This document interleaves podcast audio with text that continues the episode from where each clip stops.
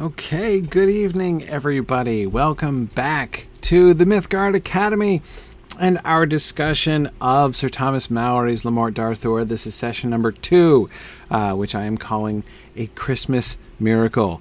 Uh, as of course, we must remember that the whole sword and the stone business is very significantly in the text, not just a miracle, but a Christmas miracle. Uh, but we'll come to that. Um, okay, all right. Uh, so, uh, boy, people are super quiet on the uh, net mood here. Okay, all right. Um, so I just got my got my first comment here. Normally, I get more than that. Um, okay, so uh, thanks for joining us, everybody. Um, so, okay, uh, I promised that I would give an update because uh, there's um, a pretty cool update coming. Oh, cool, Tara. Uh, good to see you, Tara Win, uh, there in the Twitch chat. Um, glad to see you making it live. So, yesterday was a big day, right? We had our official site visit for the state of New Hampshire, um, and uh, that was huge. So, this is a, this is the sort of the core part of our comprehensive evaluation, uh, Signum Universities, uh, for our state certification process, uh, and we pretty much aced it. I think uh, we did a great job. Uh, our people were awesome. Um, and uh, it was really really cool. So I have a I have a I have a great feeling about things. I had a really good talk with him afterwards, getting a, get getting a a very good uh, uh, feeling about um, about uh, uh, the the the review. Nothing is official yet, and nothing will be official until uh, this has to come up for a vote by the higher education committee. Um, so what the what happens? The result of the site visit technically is a report that the evaluation team makes, which they submit to the Department of Education, which is then passed along to the Higher Education Commission, which has to vote to approve or uh, disapprove of the recommendation of the evaluation committee. So there's still a process. Um, but um, as I say, I'm um, uh, I'm I'm getting used to it. I'm, I'm, getting I'm getting used to the idea uh, that this is uh, this is going to go really well. So I'm uh, excited, super excited uh, about this. We're getting ready to both respond to suggestions that were made to us in the site visit, and also thinking towards the next stages. And uh, but it is a super super exciting time at Signum University. So. Um, you know, many thanks, of course, to so many of you who played such a huge part in that. Not only uh, through uh, donations, of course. So many of you uh, gave to support this effort and made it possible. We're paying these large fees out to the state to cover this whole process, and uh, um, we actually talked about that at the site visit um, about uh, how they were kind of impressed. In fact, they were. I think that our fundraising was so successful that they like didn't totally get it. Like when they talked about fundraising, they were like, you know, well, it's hard. Like you know, it's hard to to rely on fundraising because if you you know fundraising is really a core part of you know your like financial core then you've got to do that like every year you know you, you can't just rely on people to to support you every year and i'm like Actually, you know, we kind of can. Like we have for many years. And uh, anyway, so it's funny. I'm like, you don't, you don't, you don't know our people, do you? Uh, anyway, it, it was, it, it, was really cool. Um, so anyway, so obviously, many thanks for that. Uh, and we're we're a significant percentage. We're still uh, we we will. I'll come with a more of an update later on. Um, uh, we will still need a little bit more money for to complete the accreditation review process which is the stage we're now beginning to orient ourselves towards. But anyway, in addition to all of the support you guys have been in fundraising, I just wanted to thank you guys for being such a big part of uh, what we're doing here at Mythgard and Signum and have been doing for years. Uh, you guys are awesome, and even if you know you are just listening along, watching on YouTube, uh, you know uh, it's um, it's it's you know a huge part of what we do, and I and I, I just want you to know how much I appreciate uh, you guys who uh, come along, uh, have been coming along with us, and been such a big part of this whole process. So. Yeah, Jeffrey, I agree. Jeffrey says never underestimate the power of unified nerds. We get things done. That's right. I, I think, I think that uh, the, the the power of unified nerds is something that uh, the uh, uh the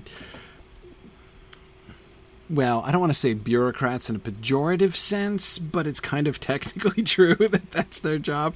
Um, I, I, think I think it's something that they underestimate. Uh, but anyway, it's it's good. Yeah. It's funny. Tony says we're totally not a cult, which is exactly word for word what Druid's Fire just said. So you said that almost in unison, which is like totally not creepy. anyway, uh, uh, that's good. Um, yes, we are all individuals. Um, uh, no, but seriously, I, joking aside, seriously, I'm try- trying to be serious here and thanking you guys. Um, but uh, yeah, cool. So let's get to talking about Malory. Um, so Christmas miracle, as I said. But first, we need to return back to the end of uh, last time. We we didn't quite. We almost got to the beginning of Arthur last time, but not quite. But I'm very confident we're going to get to the Christmas miracle this time. Um, yeah. Anyway, okay. Uh, okay. Hey, oh Jennifer, you're back for the live classes. Great, excellent. Um, Stephen, yes, uh, I, I, I have to admit, I was kind of excited in today's reading to get to Sir Griflet, who is, of course, the inspiration that is uh, the, the, the the character after whom uh, my Lotro stream character Griflet the burglar has been named. Uh, so um, it's it's uh, yeah, yeah, uh, that's fun. Griflet was always one of my favorite of King Arthur's knights. Uh, I, I, I, I'm not entirely sure even why I, always liked Griflet as much as I did, but uh, he was always one of my favorites. So, okay, all right, let's move on. So this is remember Merlin still giving his advice to Uther, right? As Uther is lounging in his bed, sick for pure anger and for love of Igraine, uh, and uh, Merlin is giving him his advice. So here's Merlin's advice. And remember, this comes right after Merlin just made that peculiar, almost fairy tale demand, right? Um, I will help you achieve your desire if, in exchange, you give me your firstborn child. Um, except he then ruined it, right, by explaining how doing so would be for his worship, for Uther's worship, and for the child's worship. Uh, so that kind of uh, uh, lowered the stakes a little bit of the whole fairy bargain thing that was going on. Um, but um, anyway, okay. Um, Now mark you ready, said Merlin. This night ye shall lie with, the, with Igraine in the castle of Tintagel, and ye shall be like the duke, her husband. Ulfius shall be like Sir Brastias, a, a, a knecht of the duke's, and I will be like a knecht that heeked Sir Jordanus, a knecht of the duke's. But wait, but wait ye, make not many questions with her, nor her men, but say ye are diseased, and so hie you to bed, and rise not on the morn till I come to you, for the castle of Tintagel is but ten mile hence. So this was done, as they devised. It. But the king of Tintagel, but the duke, sorry, but the duke of Tintagel espied who the king rode for the siege of Terrabil, and therefore that nicht he issued out of the castle at a postern for to have distressed the king's host, and so through his own issue the duke himself was slain, or ever the king come at the castle of Tintagel. So after the death of the duke, King Uther lie with Igraine more than three hours after his death, and begot on her that nicht Arthur. And Orday, Orday come, Merlin come to the king, and bade him make him ready, and so he kissed the laddie Igraine and departed in all haste. But when the laddie heard tell of the duke her husband, and by all record he was dead, should that be deed? He was deed, or ever King Uther come to her. Then she marvailed, who that meeked be, be that lie with her in, like, in likeness of her lord. So she mourned privily and held her peace. Okay, all right. So first we have Merlin's suggestion. Now, notice one thing that is distinctly missing here, and that is any indication of any mechanism by which Merlin is going to accomplish what he, he tells them what's going to happen, right? Uh, and notice he's just speaking indicative statements in the future tense, right? Uh, this is Merlin's favorite mode, by the way. Merlin's favorite mode is speaking in the indicative mood in the future tense, right? Uh, this night you shall lie with Igraine in the castle of Tintagel. That is what's going to happen. And ye shall be like the Duke, her husband. So you you will appear to be like her husband. Fact.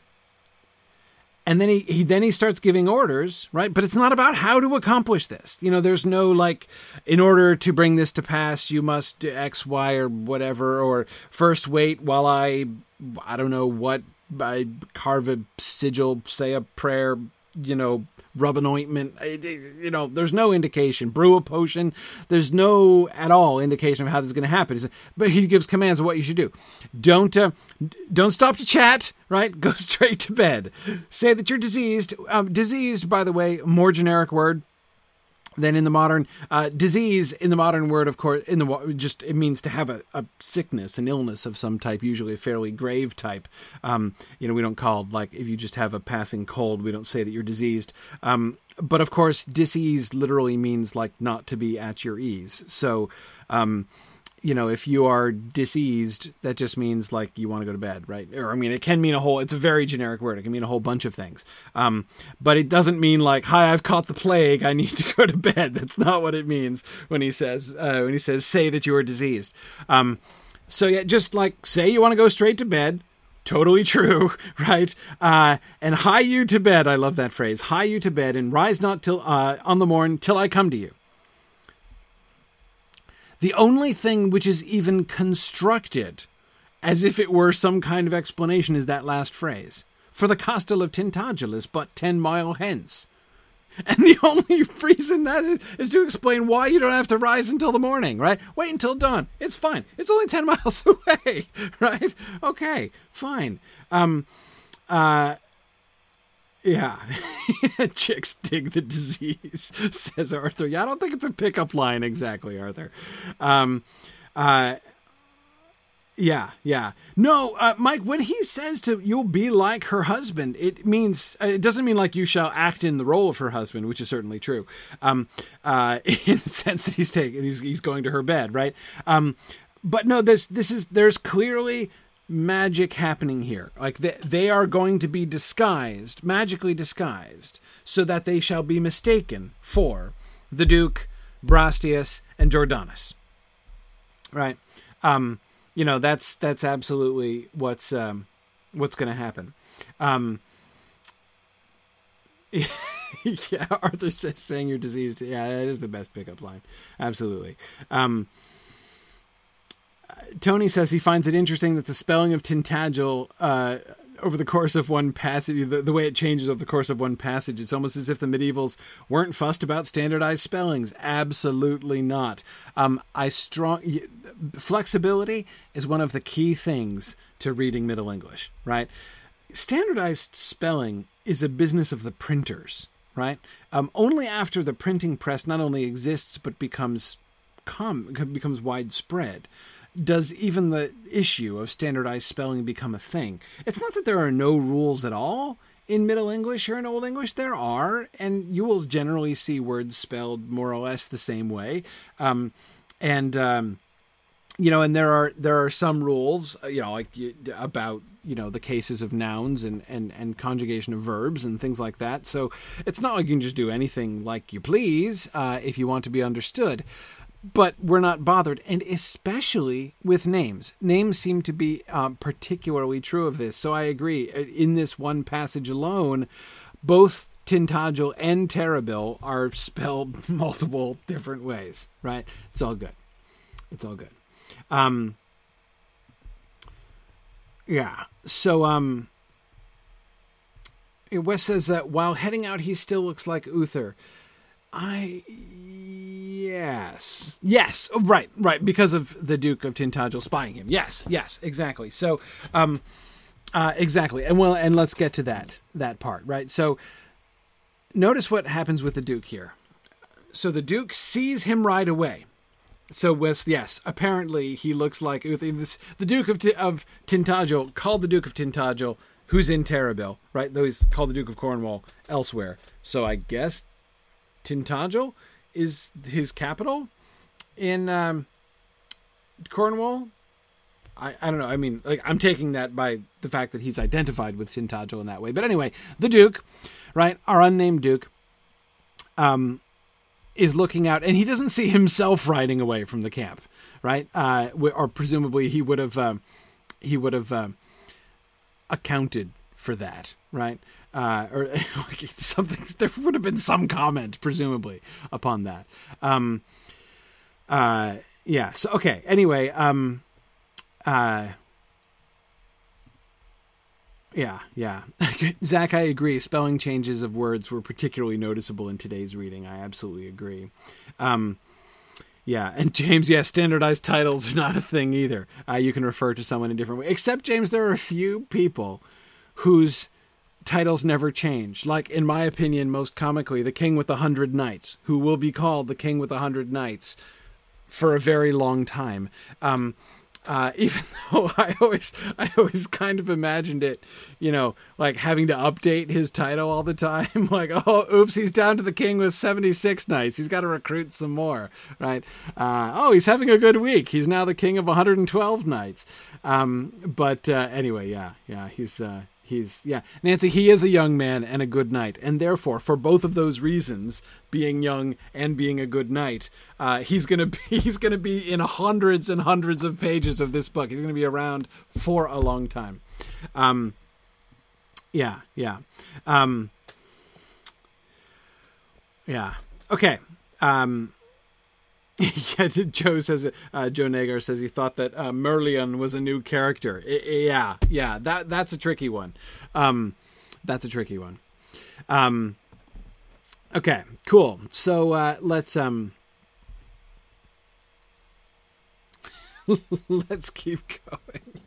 No, Mike. Her holding the queen holding her peas has nothing to do with the privy at all. At Oh, just clarifying that. anyway, okay, so um, the Duke sees Uther riding away, as Wes points out, presumably in the form of himself. Um, so oh dear. Um, I, I I know you know, Mike. I, I I have to admit there are some things that you miss like uh, I I literally wouldn't have thought of that when I saw that. It never would have occurred to me. Uh, whew. Anyway, okay. Um, um, uh, right. What was I talking about? The Duke. The Duke sees Uther right away. Now, note what he does. Right, and there are a couple things, couple interesting conclusions that I think that we can draw from the Duke's actions. Right. Number one he is trying to take advantage of an opportunity, right? Seeing Uther ride away, he doesn't know why Uther is riding away or where he's going. Tintagel might be 10 miles away, but that's presumably out of sight of where the Duke is, right? So it's not like he can tell that the Duke is riding off alone towards Tintagel, besides which, who cares if he is? As I said, Tintagel is virtually impregnable. Um, if the uh, if Uther and two and and two of his knights ride off together uh, towards Tintagel. If Uther and 2,000 of his knights ride off towards Tintagel, they're not going to be able to do anything. So that's why he put his wife there, right? So the Duke is not riding out in order to pursue Uther because he's afraid of what Uther might do. He sees this as a military advantage, right? That uh, uh, since the leader of the opposing army has gone away, this is an opportunity for him to go out and wreak some havoc, right?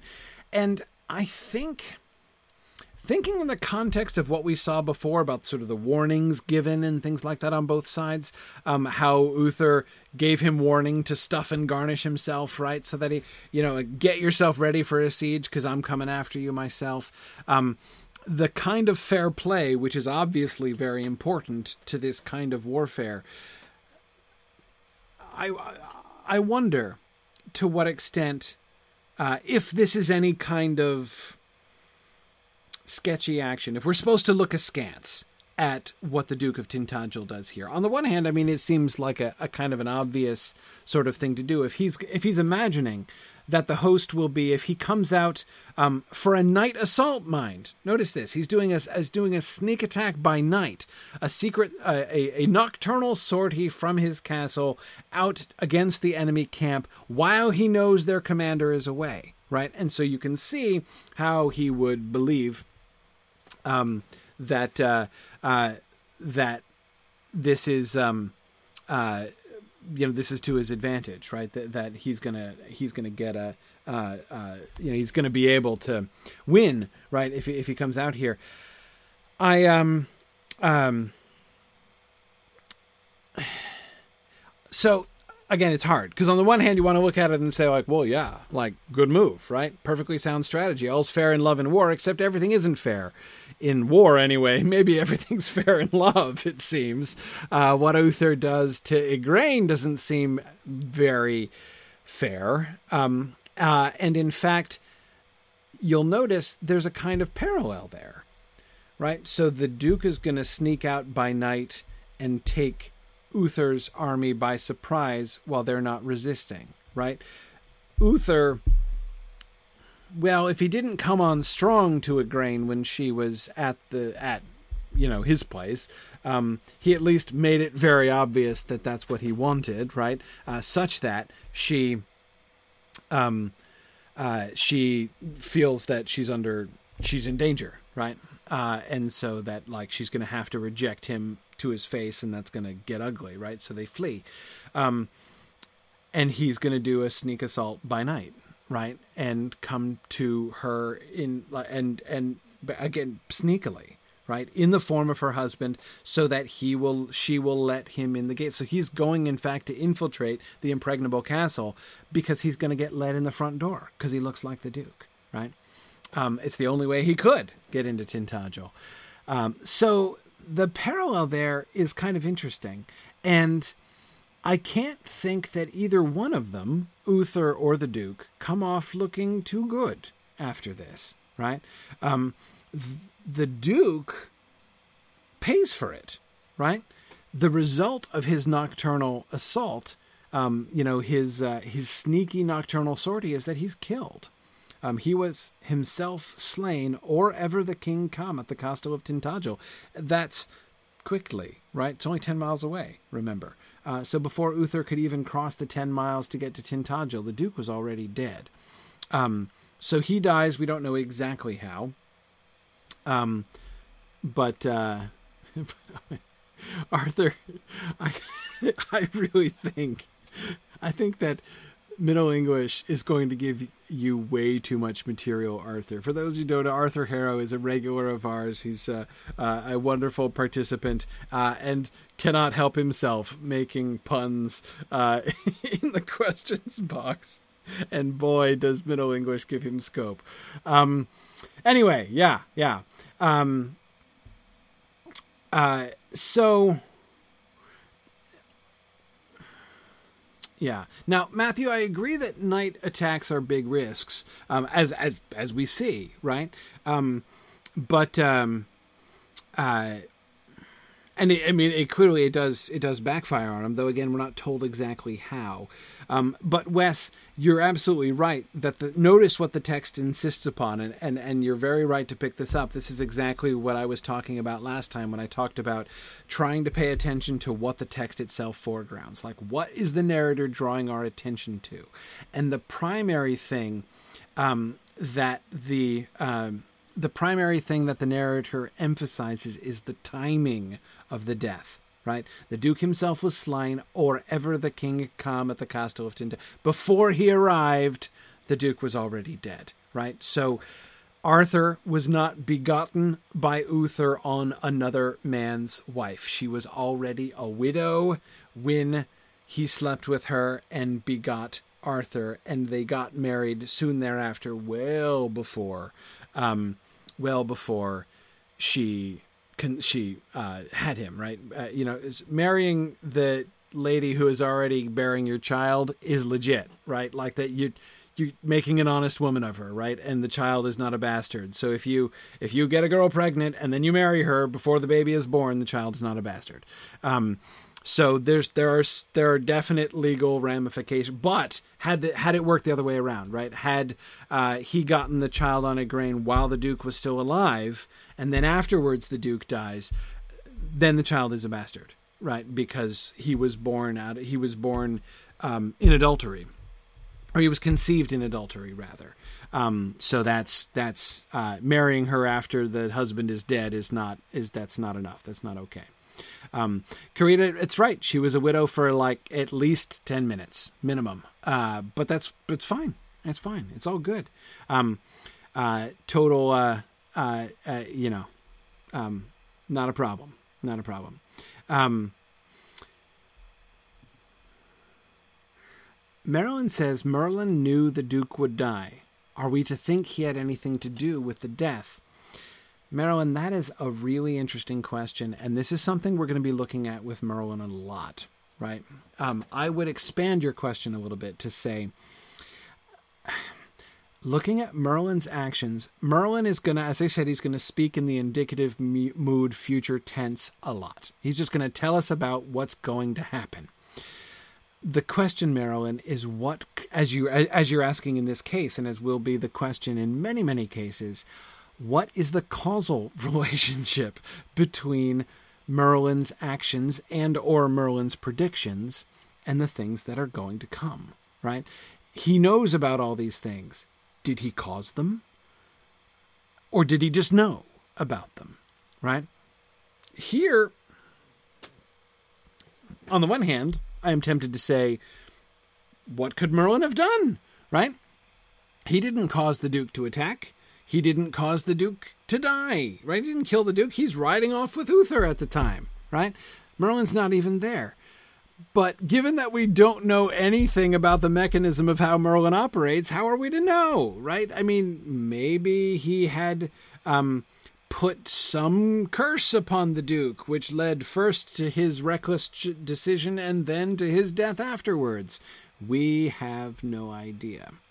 Um, and Tomas, Tomas says we need to define what Merlin really is.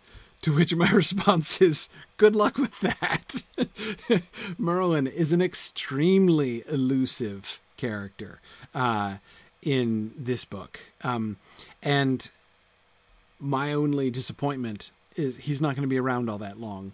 Um, there's a reason that this early section is called Merlin. Uh, Merlin is going to be real busy for a little while, um, but he's not going to be around during the whole book.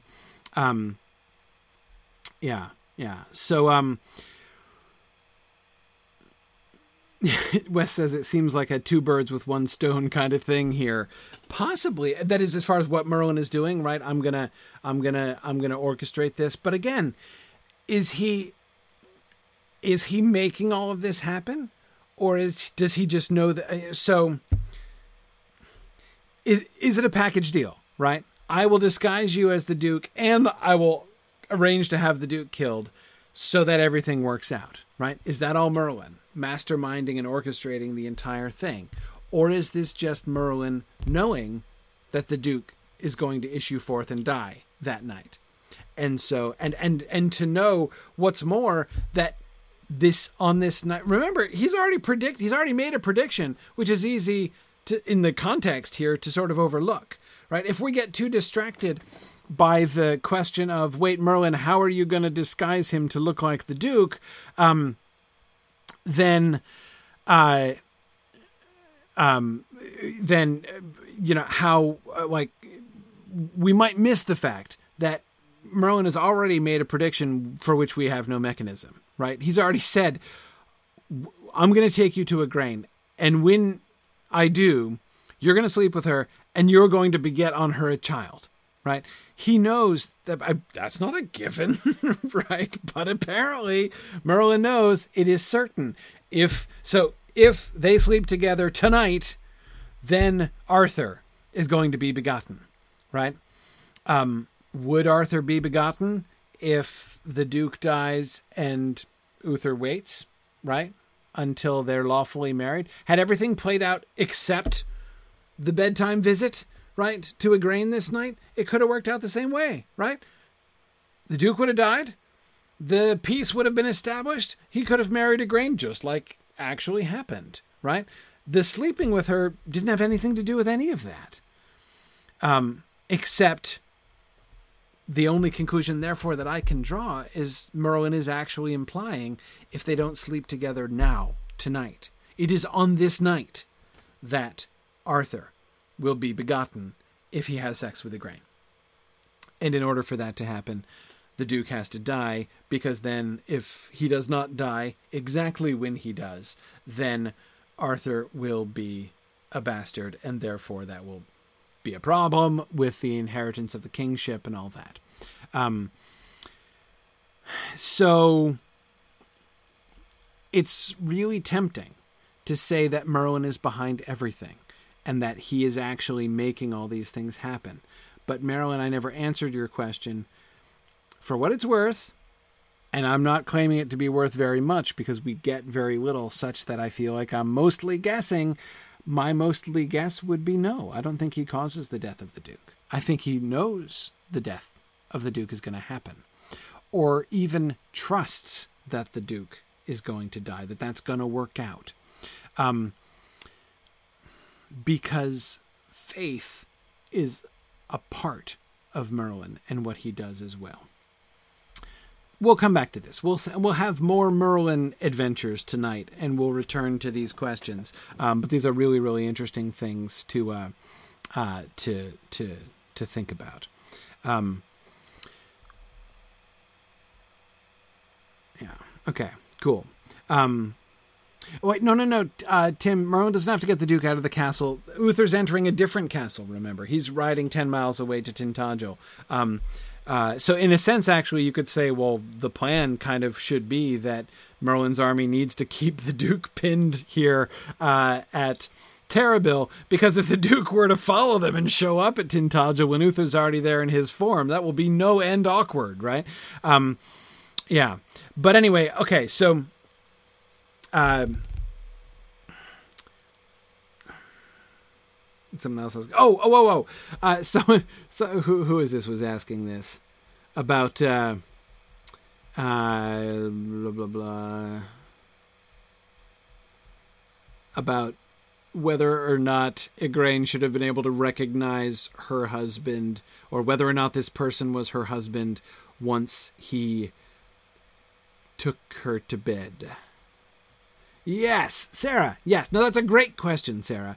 Um, would you notice a difference in bedroom performance? Okay.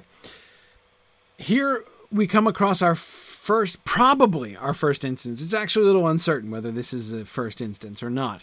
Um, but I, will give a sort of a spoiler uh, because this is going to come up a lot. Rule. Two rules. there are two rules about identifying people, right? Rule number one everybody in armor looks exactly identical. Okay.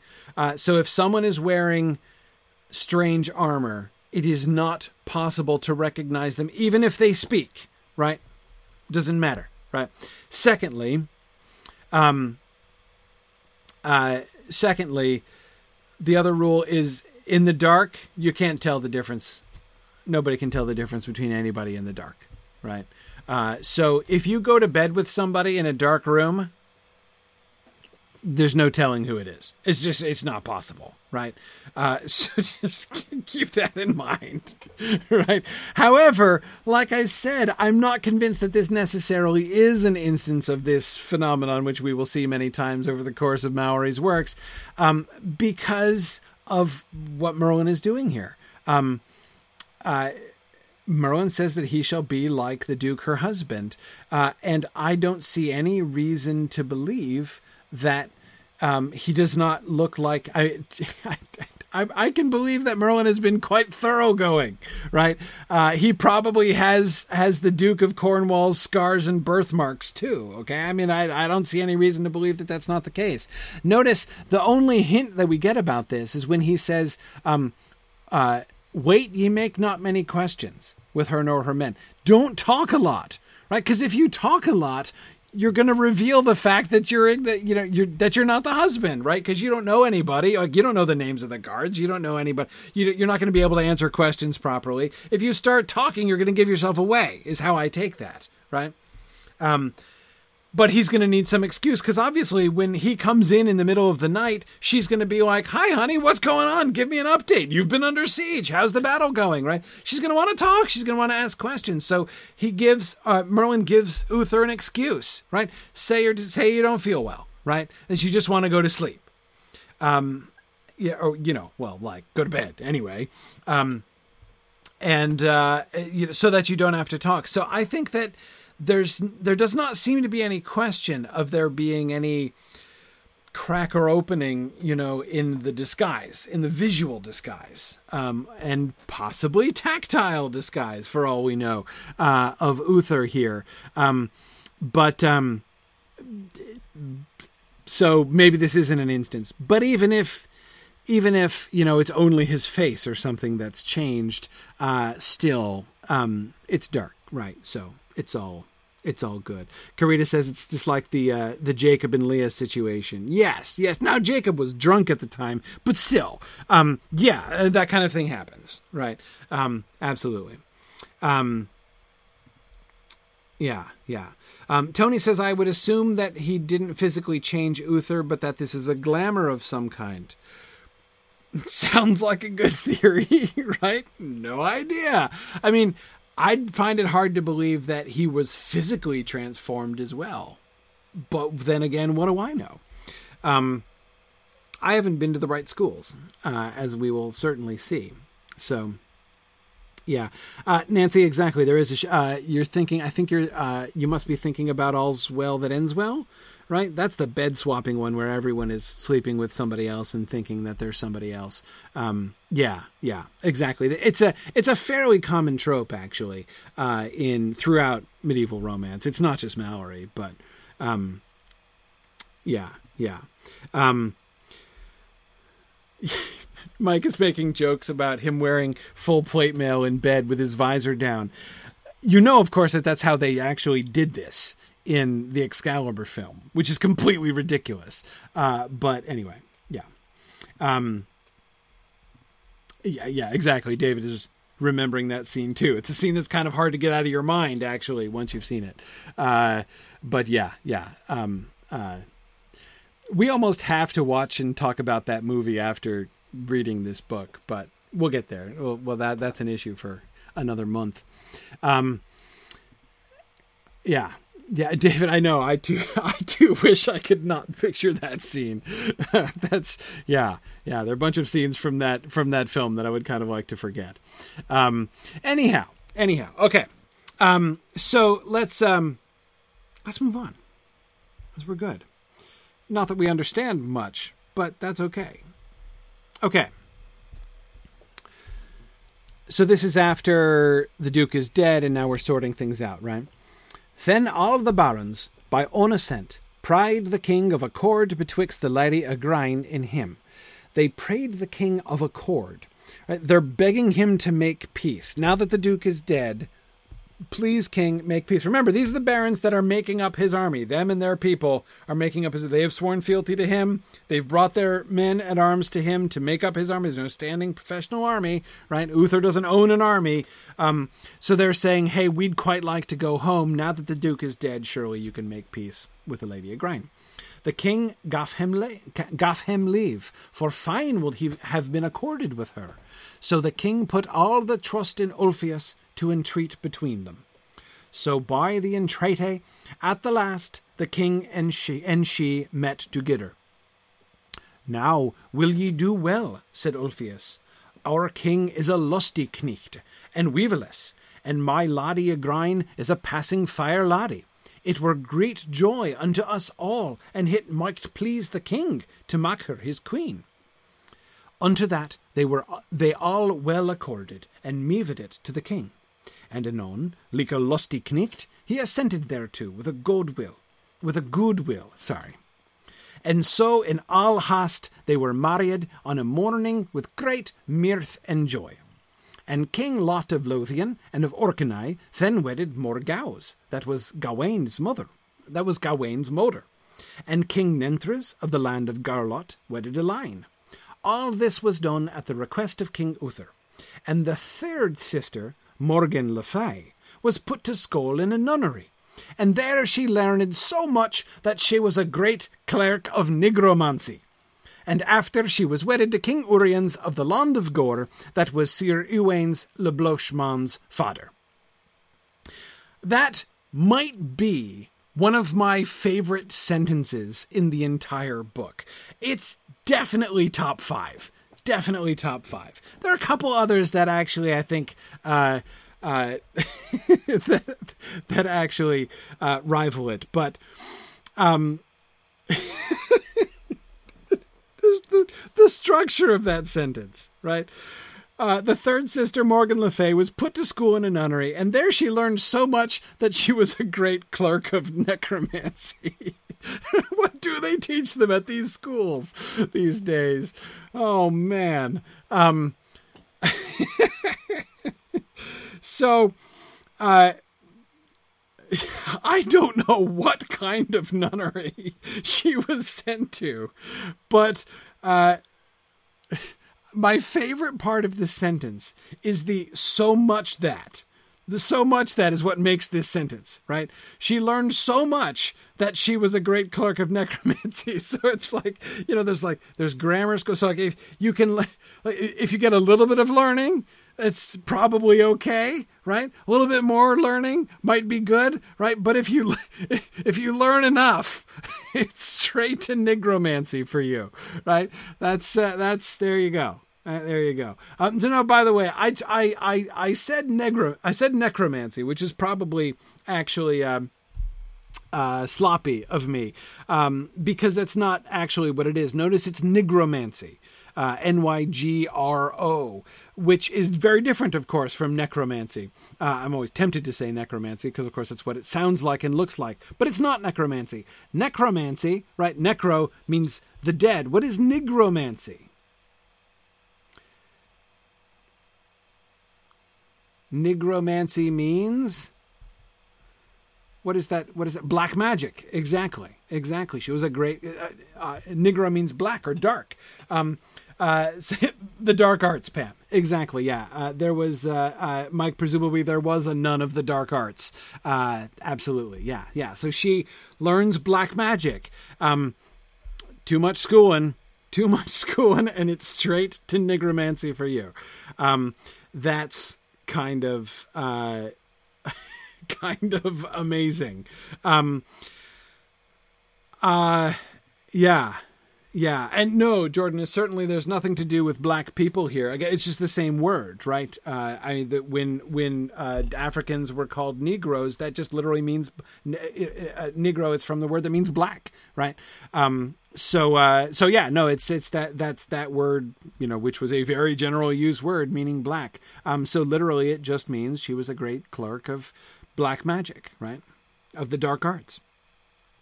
Uh, James says the gaffer was right to be suspicious, right? Uh, meaning no harm, and I hope no harm will come of it. Well, here is an extreme example, right, of harm coming of this. Um, uh, so uh, Tara says clearly she got the key to the forbidden library. Uh, yeah, yeah, to the restricted section. You mean? Yeah, absolutely, absolutely. Um, uh, okay. Um, Zach, excellent question.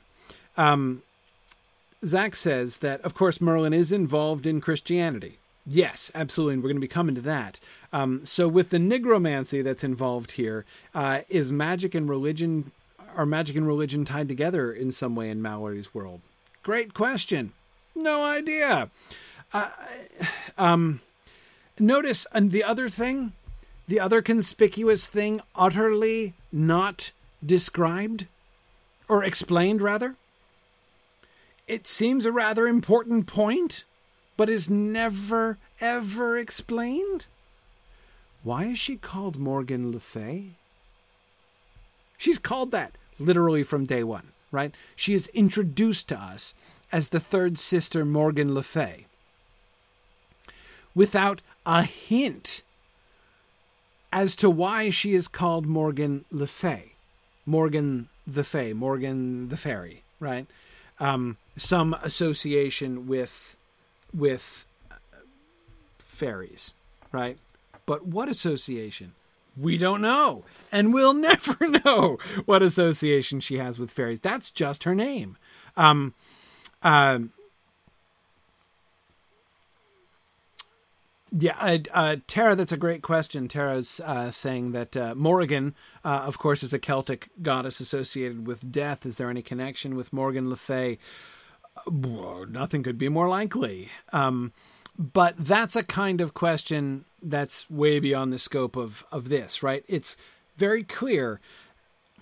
Little makes it more obvious than the name of Morgan Le Fay, right? In the name of Morgan Le Fay, it is as obvious it was it will be anywhere in this book that Malory is inheriting traditions and to some extent not really fully digesting them, right? so he's kind of regurgitating some matter. Okay, I'm extending this metaphor perhaps further than is wise, uh, but he's sort of regurgitating some matter without which either he doesn't get or he just doesn't really care about, right? Um, so we can't go to Malory to ask about Morgan's name, right, and the possible connection between Morgan and Morrigan. And. I mean, it's, it's, a great question and a really interesting one, but Malory is not going to give us the answer to that question, right? Um, and I think that there's like a zero percent chance that um, Malory knows the answer to that question, and there seems no chance that Malory cares about the answer to that question. Um, but um, anyway, uh,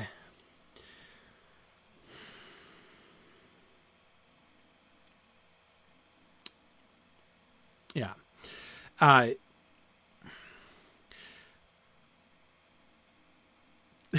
as with so many things in Malory, I feel like I just have to kind of observe that they're there and not really attempt to explain them because he gives no explanation, right? And so here we have the juxtaposition, right? She goes to a school in a nunnery. Um, and yes, there is every reason to believe that this is really just a nunnery. Uh, Lee, that I, I don't think this is a euphemism, right, of any kind. Um, a nunnery is where you would send a girl to school, especially a nobly born girl, right? That's that's that would be. There were schools for girls in nunneries. Uh, women could be educated, uh, and that it would be at a nunnery school that that would happen, right? So, totally normal, right? Um, she learned. She became a great clerk of nigromancy there. Does that mean that it was a bad school? That she was a bad person, right? So like, is, is, it the school's fault? Is it the student's fault? Um, is nigromancy an independent study that she went on? To, so having been taught to read, see here back to the gaffer's uh, concern, um, uh, having been taught to read, did she just go on into the restricted section and read the wrong books, right? Uh, and become a clerk of nigromancy that way? Was she taught nigromancy, right? I mean, was this a minor at this school? You know, could you major in nigromancy at this particular nunnery school? Um, thus making it, I think, most contemporary people would agree, a bad school. Um, uh, at least certainly a dangerous school. Um, we don't really, we don't really know. Right. Um, Mike, uh, she's called a clerk of nigromancy. Um, clerk is a very vague word. Um, uh, clerk can be used to describe somebody who is involved in reading and writing for a living. It can be uh, a student. It can be used generally for all priests. Normally, it means like a literate person. It certainly means a literate person. Uh, usually, someone who is sort of identified as a literate person, right? Like that's like part of their job, part of their identity, right? Um, uh, I mean, you can know how to read without necessarily being a clerk, but you some people might call you a clerk if you know how to read, right? So, um, uh, she could read and write nigromancy, right? Apparently, right? Um, so yeah, Boomful says she doesn't uh, uh, doesn't work with their hands. Yes, though of course, uh, women wouldn't be in that category, right? That is, women wouldn't. Uh, well, we'll come to the estates. But women are kind of uh, kind of different. Um, Tomas is suspecting that uh, nigromancy was just an elective course. So yeah, probably. Probably that's true, Nancy. It could be an evil school without being a bad school. It could be a it could be a good evil school, right? Uh, highly ranked among the you know it's like you know the U.S. News and World Report. Like if you're looking uh, if you're looking to go into nigromancy, right, you might definitely want to choose this particular nunnery school. Uh, absolutely, yes, Stephen. A scribe is definitely a clerk, definitely. Um, uh, uh, a priest is a clerk because a priest is supposed to be able to read. They weren't all literate, but they're supposed to be able to read. Um, yeah, yeah. Uh, will Signum offer a nigromancy degree? No, absolutely not. Yeah, yeah. No, we uh, uh, we've pretty much decided that we're not going to expand our curriculum into nigromancy. It was certainly not at the in this stage. Uh, yeah, yeah. Um, that's a fascinating question, Nancy. Uh, Nancy asks, "Is Malory a clerk?"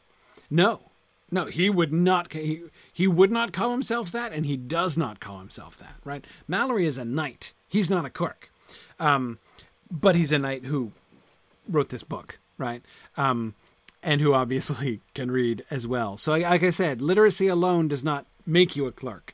Um, it has to be more about um, being. Uh, uh, being uh, part of your like identity. So I, in calling her a great a great clerk of necro, a great clerk of necromancy, nigromancy, sorry, um, is making a pretty big statement, right? Um, emphasizing that she, be, it's not just that she picked up a little nigromancy, she didn't just minor in nigromancy, right? She majored in nigromancy. She has become a great clerk of it. She's, um, she's like a master nigromancer now. Um, yeah, yeah. Um, okay, cool. Let's see. So yeah, in around there, we've also married everyone off. Oh, we had a question, word question before, and by the way, please do keep these questions coming, don't be afraid to ask if there's a word on the screen that you don't know, right? And you don't, or a phrase that you don't understand. Please ask, because I promise you there will be dozens of other people uh, who are wondering the same thing. So, uh, very, very happy to try to explain it. I won't always be able to do it, uh, but to, uh, happy to try to explain words and phrases. Uh, somebody uh, a while back, uh, wiveless. That just literally means wifeless. he doesn't have a wife. he's a lusty knight, and wiveless. Um, now, lusty is interesting in its two usages here. Our king is a lusty knecht and wiveless.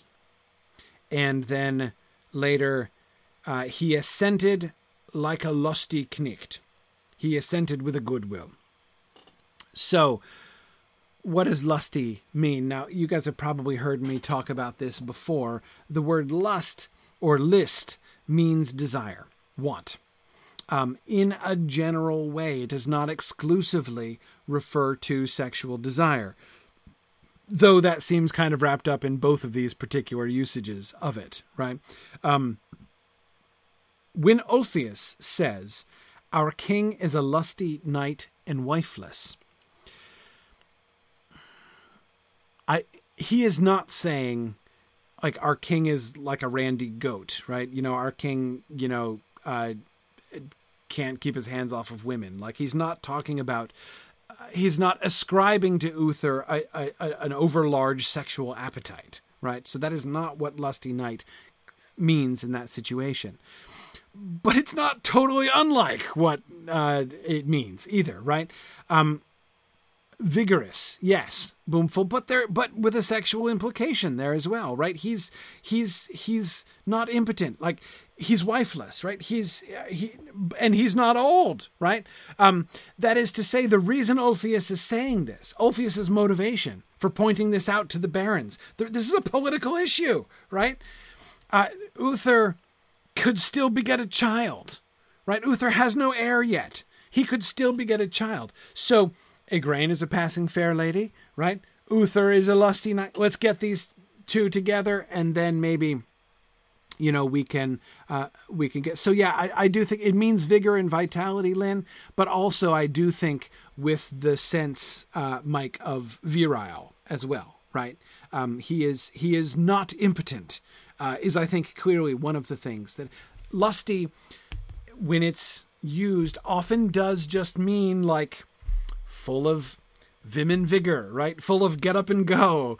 Uh, but um, but in this context, lusty knight and wifeless uh, clearly means he doesn't have a wife, but he could clearly uh, get it done and therefore might produce an heir. This is a very practical concern for Ulfius, one of his chief knights, uh, and his and uh, and Uther's barons, right? And so then the second time, um, unto that they all well accorded, and moved it to the king, right? So they they they they agreed with Ulfius, and they put the proposition to the king. And anon, like a lusty knecht, he assented thereto with a good will, right? Um, yeah, yeah. Um, he's the kingdom's most eligible bachelor. Exactly.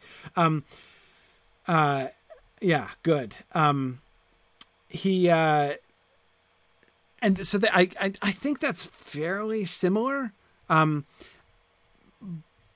but I don't think when Ulfius says our king is a lusty knight and wifeless, again, lusty in that context has almost like a, a technical air, right? Um, almost almost a technical sound to it. Like he is he is, um, again, like you know, saying he is he is he is sexually potent, right? He might be able to to beget an heir.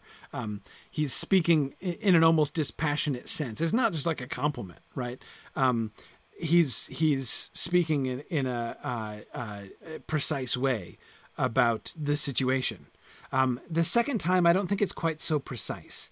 Um, I don't think it means like a virile or sexually potent knight he assented thereto with a good will. The second one is the more general, I think, the more general, like a lusty knight, right? So like a you know he, um, you know, like a like a healthy, vigorous guy immediately leaps up and says, "Yeah, all right, I'm uh, I am behind this." Um, yeah, Mike says the king is viable. Yeah, it, it's almost more like that. Um, it's certainly not an off-color remark or something designed to be. That's not like locker room talk.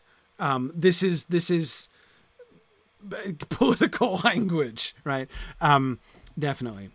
Um, yeah. Okay. Uh, goes uh, other things that I wanted to say about this. Um, no, I don't think so. Let's keep going. So they get married. Um, uh, quick question: Was it considered unusual for the wedding to happen so quickly in all hast? Uh, I don't know about uh, unusual. Um, Uther obviously has cause to haste, right?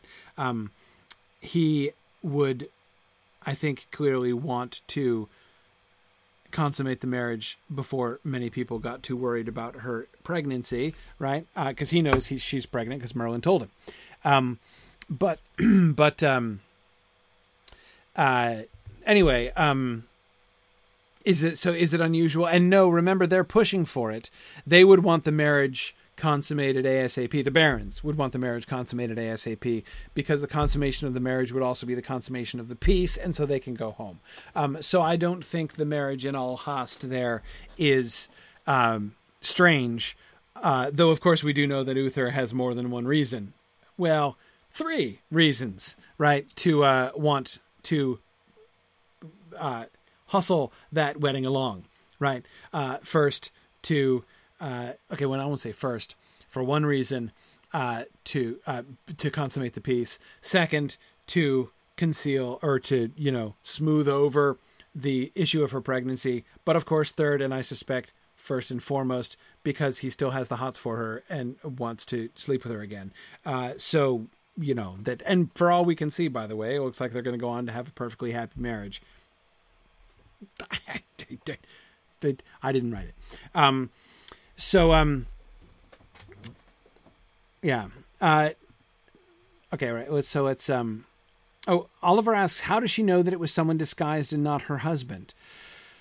Because she heard that her husband died that night, right? She she heard the clear story that her husband was killed on the night she knows that she was sleeping with this guy who she was pretty sure was her husband on the night that her husband was dead. So she knows that the guy she was sleeping with wasn't her husband, but she doesn't have any idea uh, who it who it was. Um, Waxid, great question, great word. Um, then Queen Igraine waxed daily greater and greater. Waxed, uh, waxed uh, to increase. Wax like the moon, right? The moon waxes and the moon wanes, right? Um, uh, to wax means to get bigger. Um, so she's waxing daily greater and greater. Um, I would not recommend using this phrase to any pregnant women of your acquaintance. I'm just saying I don't think. Um, uh, I think I avoided saying out loud uh, at any point to my wife during her two pregnancies that she was waxing daily greater and greater. But I have to confess, I thought of it. anyway, um, uh, James says sound advice. See, hey, well, just trying to trying to share the benefit of my personal experience here. anyway, okay. Um, then Queen Igraine waxed daily greater and greater. So it befell, after within half a year, as King Uther lie by his queen, and he asked her by the faith she ought to him, whose was the child within her body. Then was she sore abashed to, ye- to give answer. Dismay you not, said the king, but tell me the truth, and I shall love you the better by the faith of my body. Sire, said she, said she, I shall tell you the truth. The psalm nicht that my lord was dead, the hour of his death, as his kneechtes record, there came into my castle of Tintagel a man leak like my lord in speech and in countenance, and two kneechtes with him in likeness of his two kneechtes Barcius and Jordans. And so I went unto bed with him, as I ought to do with me lord. And the psalm the psalm nicht, as I shall answer unto God, this child was begotten upon me. That is truth, said the king, as ye say, for it was I myself that come in the likeness, and therefore dismay you not, for I am father to the child. And there he tell her all the cause how it how it was by Merlin's counsel. Then the queen made great joy when she knew who was the father of her child. Okay. Um, Sarah asks, is he teasing her or testing her with this question? Um, and Karita's wondering what he's doing here. I think this is a test. I think he's testing her. Um, why is he testing her? Does he have any cause to test her honesty and truth? Not that we know of, but again, that's not really something that we um, um, uh, that Malory seems interested in, right? Um, he does want to know. Um, maybe he's wanting. Con- I, I think. I guess I would say two things, Sarah. I think he is testing her. Will she tell me the truth? Um, the truth about that night. There's lots of reasons for her not to, right? I mean, this is a sketchy thing that happened and inexplicable. She can't explain it, right? All she can say, she tells the truth and she tries to you know I, I went to so i slept with this guy. I still don't know who he was but like i ought to do that with my lord. My i thought he was my husband. He came and he said he wanted to go to bed with me and i should i'm supposed to go to bed with him when he says he wants to go to bed with me. So i did. So i totally didn't do anything wrong but i have no idea who that guy was. And this child was begotten upon me. Is she going to tell him the truth? And she does. Quite bravely i would say. Um and he seems to appreciate her honesty. The other thing that I would say is exactly Boomful, exactly. I think he's also testing Merlin here, right? And um, because Merlin said she was going to beget a child that night, I think that one of the things, um, I think that one of the things is that she could he doesn't know when the child was conceived right the child could have been conceived before one of the things he's establishing is he has had Merlin's assurance that she is going to get pregnant. It's going to be his child, right? And that the child's going to be king and it's going to be awesome. But, um, but he only has Merlin's assurance on that. Uh, it, she could be, have been already pregnant, right? She could have been pregnant from her husband from before. And so that I think is one of the things that also seems to be behind it. Um, now, Matt, I agree that on the, um, on the whole,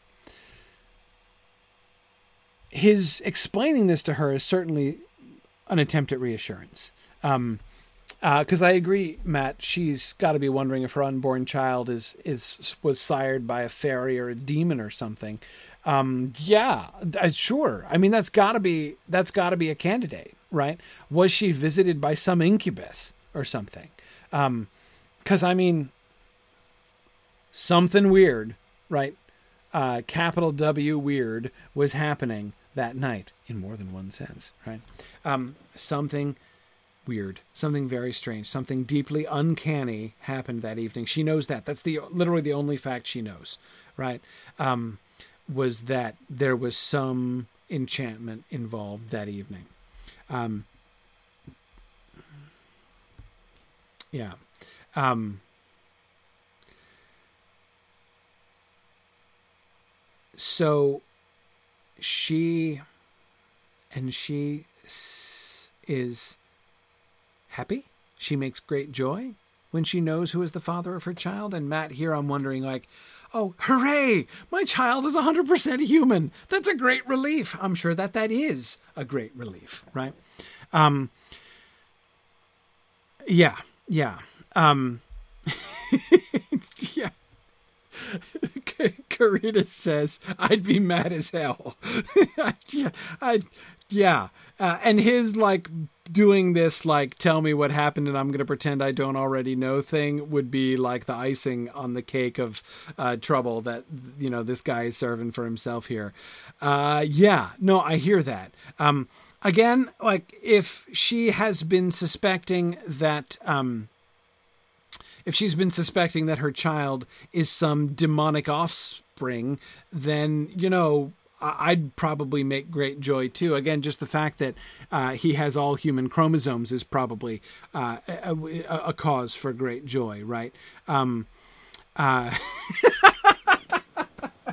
Stephen says, "Hooray! Now I know who deceived me, so I can poison the correct meal." Yeah. Um, uh,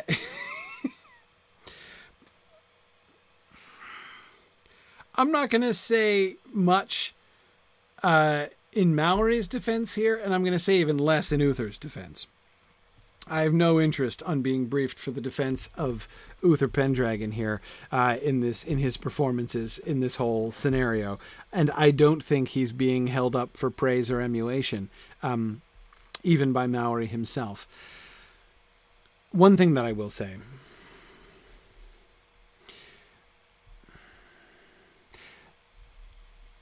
this kind of thing happened quite a bit. Not this. Wait, hang on. Let me come in again. Not the whole like sorcerer's enchantment to disguise you as your because disguise some other dude. No, I don't mean that. That that didn't happen very often. But the scenario of the king is at war against my husband, and the king and my husband dies in battle and we want to establish peace. Everybody wants to establish peace so i get married off to the guy who just uh, who just either personally or his army just killed my husband. That happened all the time. Like this is um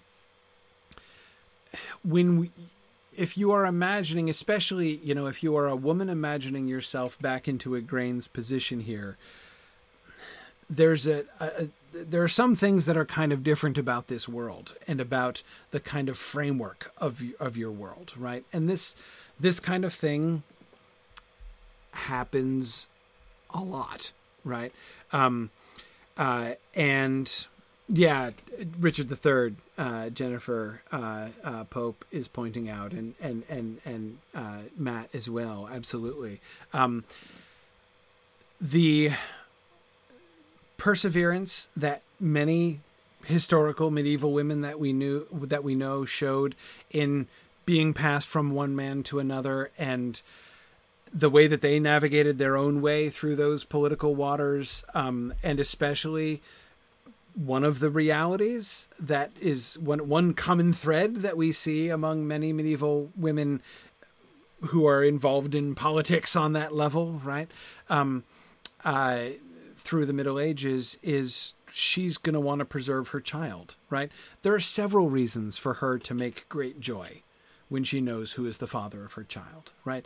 This doesn't mean because I love Uther with all my heart and I am so glad that the baby is his, right? That's not how we're supposed to read that. I don't can't imagine that that was even in Malory's mind, right? And that he's asking us to believe that. I don't think that's even the issue, right? But there are several reasons for her to make great joy. One, we've already mentioned. Hey, hey the baby's human, right? Let's let's celebrate about that. Um, uh, so that's that's one, but it's not just that, right? If what if the baby had been the Duke's? What's Uther gonna do? Right?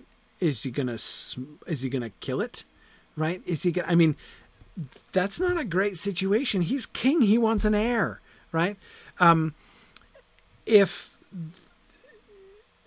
I mean, she's pregnant by this guy who came to her in likeness of her husband it wasn't her husband. That by its again by itself that would be bad, by the way, right? If she were pregnant by her husband and now married to Uther, that would be at least awkward. Um, but um, uh, but she, if it were literally anybody but Uther, who had slept with her and begotten the child, she'd be in a bad. Her baby would be in a very bad situation and might be killed out of hand, right? Um, and she could be in a bad situation, right? This conversation could end very badly for her legally, right? I mean, this is this is a high stress situation. Um, and everything has resolved peacefully and really optimally, right? Her old husband is dead. She has been politically married to the king. She is now the Queen of England in a position of. So things have come out relatively well right? And her child, oh, she gets to keep her child. And what's more, her child is going to be the legal heir of Uther Pendragon. So, win win situation if you're not thinking about it from the point of view of her feelings, right? And it's not just about her feelings personally being pushed aside or women's feelings in general being pushed aside. And I'm not saying they're not, but what I'm saying is they didn't think about marriage the way that we do. As Catriona says, medieval attitude towards marriage, at least among the higher classes, was mostly a what's love got to do with it situation. In fact, it is, um, it is in fact, um, it is it is known, it is received wisdom that husbands and wives don't love each other.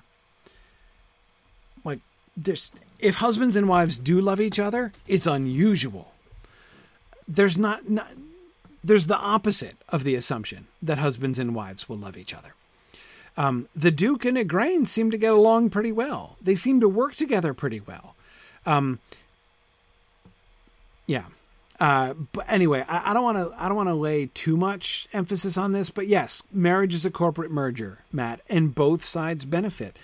Igraine has benefited from this, right? She's in a good place here. And when as soon and the only thing that was up in the air, right? This whole situation with the war and the siege and everything could have gone really badly, could have gone better, but it you know, in the end, she's now the Queen of England and but there was still the big question mark, right? The big thing hanging over her head, uh, possibly literally an axe hanging over her head, um, about the baby and who is the father of the baby. And now, whew, ah, oh, okay, it's all fine.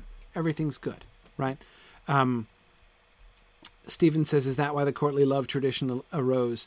I said I don't want to talk about courtly love too much, but I brought it up, so I will a little bit here.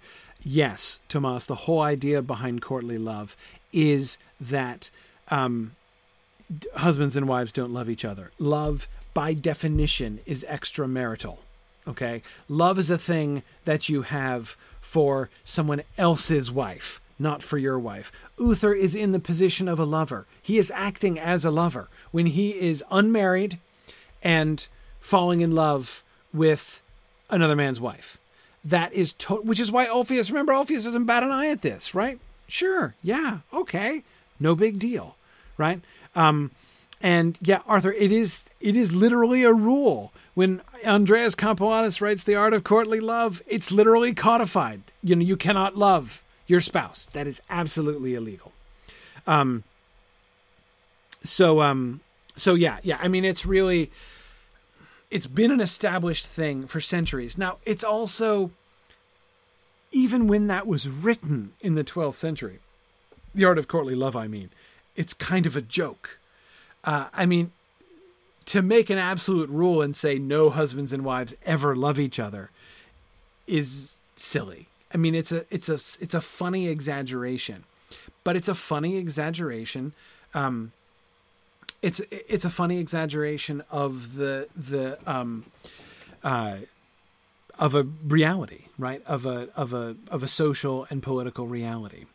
Um,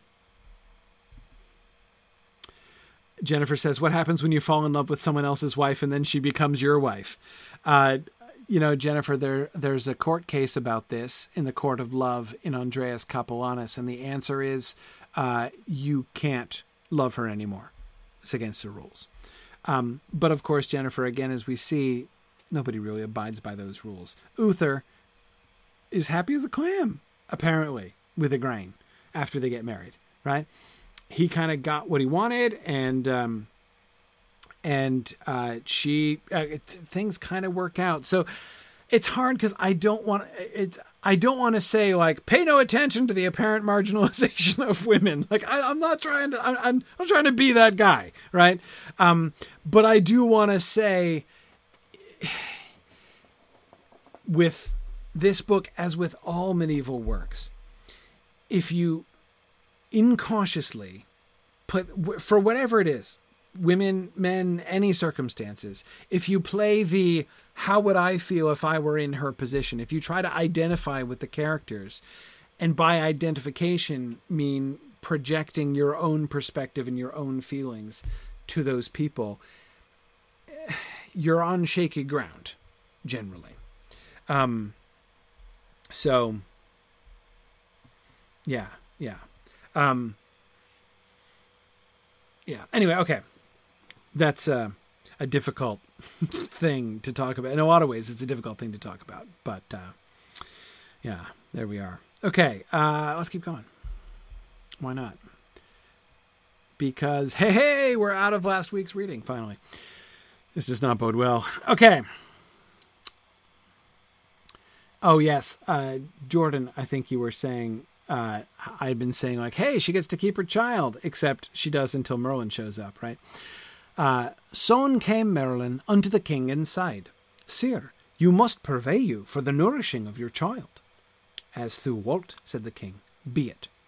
Well, said Merlin, I knew a lord of yours in this land that is a passing true man and a faithful, and he shall have the nourishing of your child, and his name is Sir Ector and he is a lord of Fire Leavelod in many parties in England and Wales. And this lord, Sir Ector, let him be sent for to come and speak with you, and desire him for your desire him yourself, as he loveth you, that he will put his own child to nourishing to another woman, and that his wife nourish yours. And, and when the child is born, let it be delivered to me at yonder privy postern unchristened. So like as Merlin devised, it was done. And when Sir Ector was come, he made fiance to the king for to nourish the child like as the king desired, and there the king granted Sir Ector great rewardes. Then when the laddie was delivered, the king commanded two kneechtes and two laddies to take the child bound in a cloth of gold, and that ye deliver, ye deliver him to what poor man ye meet at the postern yate of the castle. So the child was delivered unto Merlin, and so he bar it forth unto Sir Ector, and made an holy man to christen him, and named him Arthur. And so Ector's wife nourished him with her own pap.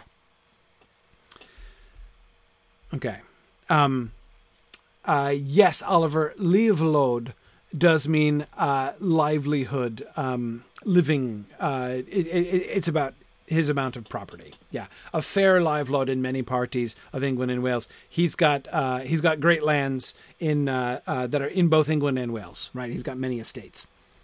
Yeah, good. Um, Carita Ector is a good name. Uh, one thing that's easy to forget that I always find myself easy to f- easy, easily forgetting. Um, uh, who's he named after? Who's he named after? Hector.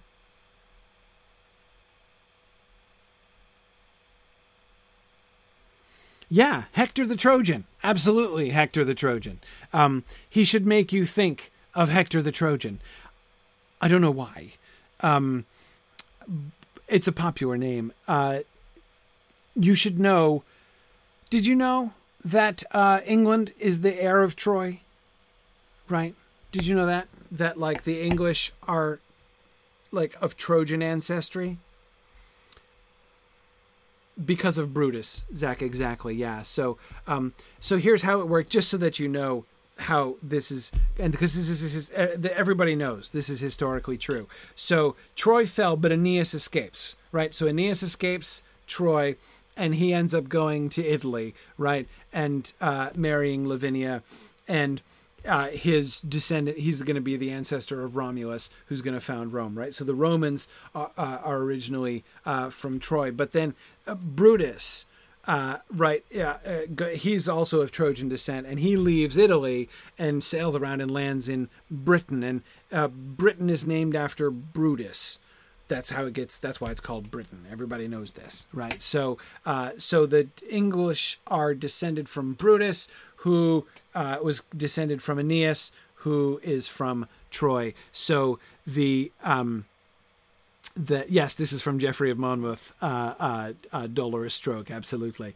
Um, so yeah. Uh, anyway, this is um, this just just so that you know, the uh, the English throughout the Middle Ages associate themselves with Troy. So that that there would be an English knight named Sir Ector totally makes sense. Anyhow, okay.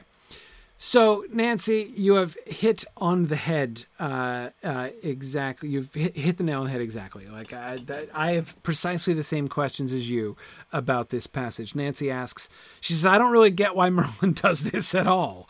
Uh, it seems to cause lots of problems, some of which seem extremely foreseeable. Is he just trying to cause trouble?" Um, yeah. So and as Tim says, why does Merlin do this? The child is legit, right? It's there's nothing there's why keep there's no secret that needs to be kept here, right? Why is he kept secret? Um and um yeah, uh so okay. And yes, Nancy, the other child they give to the wet nurse is Kay. That's right. Yeah, Sir Kay uh, is uh, is the foster brother uh, of uh, of Arthur there. Um, yeah. So, um,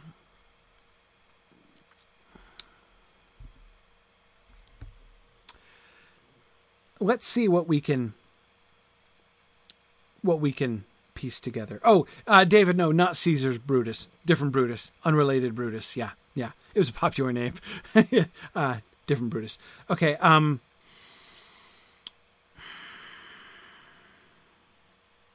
who knows what? I find this terribly difficult to follow. Um, and why is th- what is being kept secret and from whom?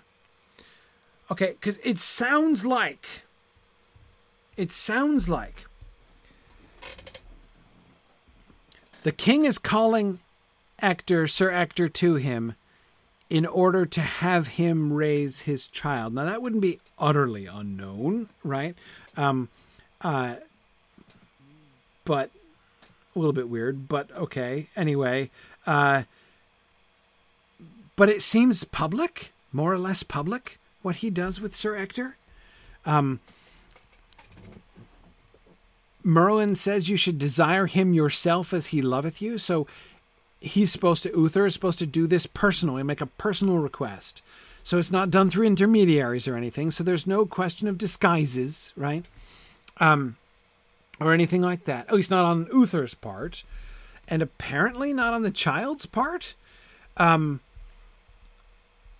and you're supposed to ask him as he loves you to take the child, to put his own child, oh, give his own child to a wet nurse, right? And that his own wife should nourish your child. And when the child is born, let it be delivered to me at yonder privy, privy postern unchristened.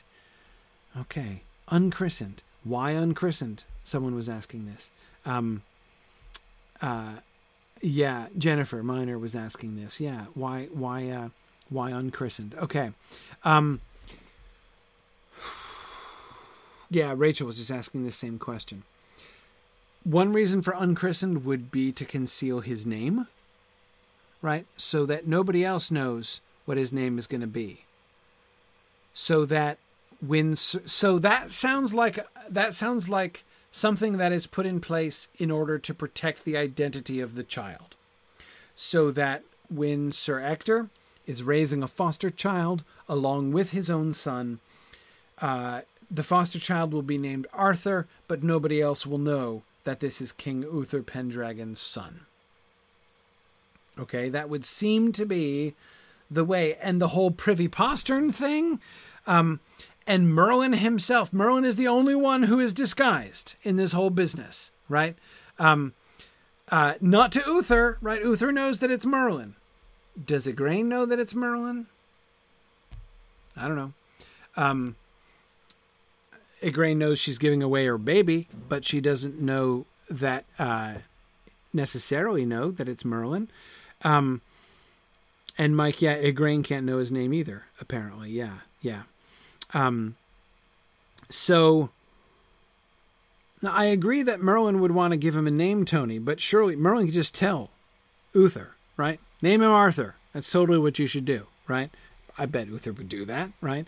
Um, so I think it's not just that; it's about secrecy. So okay, so why is Merlin disguising himself? The effect of Merlin disguising himself would be so that nobody knew to whom the baby was given. So the concept has to be that he's going to be raised in secret. So when Arthur is raised as a foster child in Sir Ector's household, Nobody knows this is Uther's child. Nobody can track it. Nobody can trace it back because it was brought to Sir Ector by a, a weird poor dude, right? And it was given by the two knights and the two ladies at the privy postern to a random poor dude that they didn't know uh, either or recognize. So I guess this just means that it's secret, except not from Ector Ector knows, I guess. Um,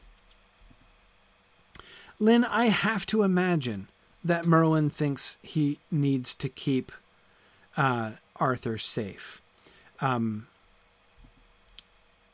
it has to be for the protection of Arthur. I, I, say has to. I can see no other logical reason.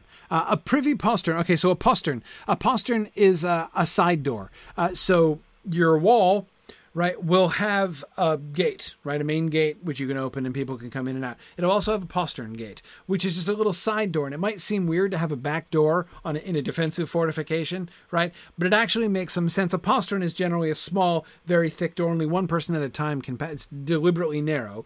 Um, only one person at a time can pass through a postern gate. Uh, so people rarely waste time attempting to force their way through a postern gate because they're really easy to fortify because the door is tiny. You can like pile up enormous things behind it. Uh, you know, you're not going to take a battering ram to a postern gate. So a postern gate is not a big vulnerability usually in a wall unless you can sneak in or dis, you know trick them into letting you in the postern gate or something. You may remember there's a postern gate in the Hornburg, right, where uh, where Aragorn and uh, and unbeknownst to them Gimli uh, come out in order to save the gates, right? Um, uh, so that the, there's a postern gate there right around the corner from the gates, right, uh, of the Hornburg. So anyway, yeah. So um, uh, so and privy just means private, uh, small, quiet, out of the way, right? Um, uh, again, the sec- the darkness and secrecy of that transaction, right? If you don't take him to the main gate, right? Don't take him out into the street. Uh, take him over off to this privy postern, and uh, at the at this you know dark back door, there will be a poor man waiting, and he'll take the baby, and you'll never see him again, and no one will know who he is. Um,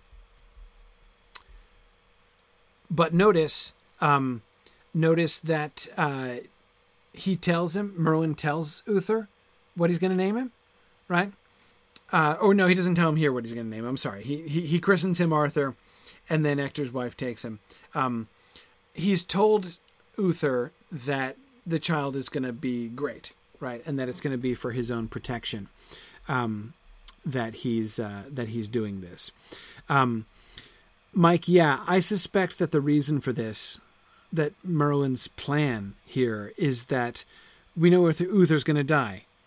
I think Merlin knows that Uther's going to die and that he's going to die while Arthur is very young.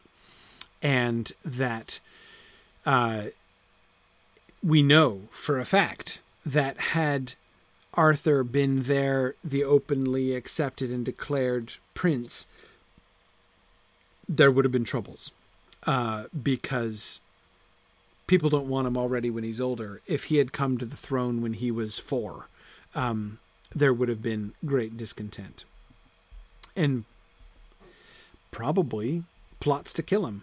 Do I know that for a fact? No, but Merlin seems to think so, so that's good enough for me. Um, David uh, uh, Urbach asks if there's any significance to Ector's wife doing the breastfeeding rather than a servant nurse.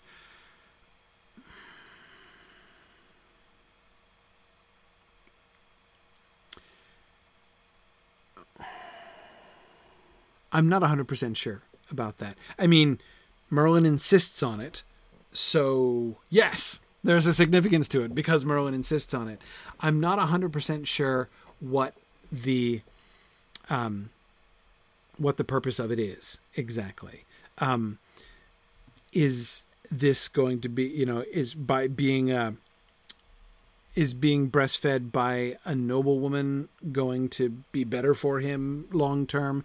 It seems possible that Malory might be thinking that way. Noble paps, yeah. As long as it's he's he he's got to be fed at noble paps. Uh, that seems to be possible. Um, seems very likely, uh, even I would say. Um, yeah, yeah. Um, the idea of the closeness, I do think that there is a kind of uh, uh, symbolism, Craig, to it. I, I, do agree with that as well.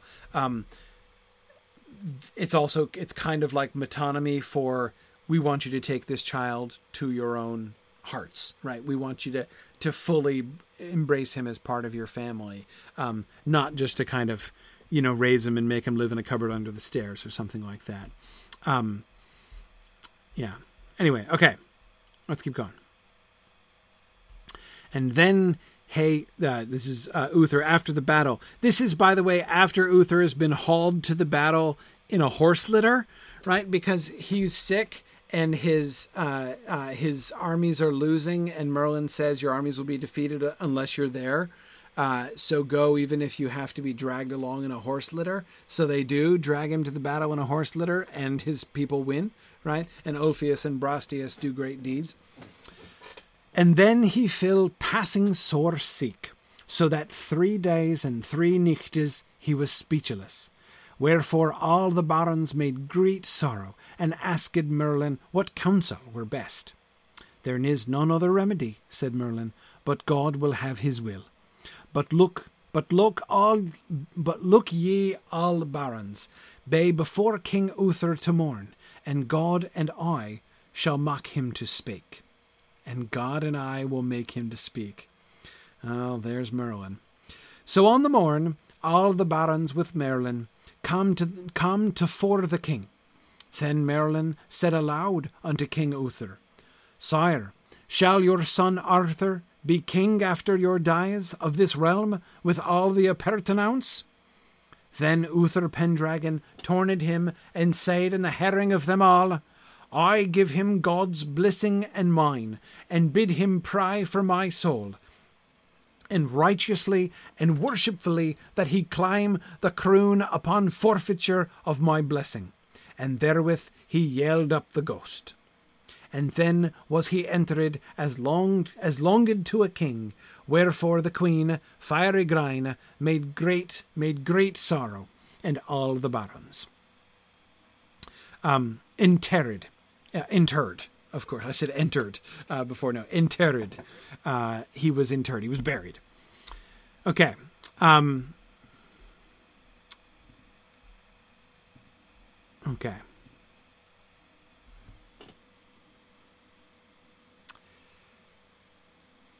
Well, so much for secrecy of his name.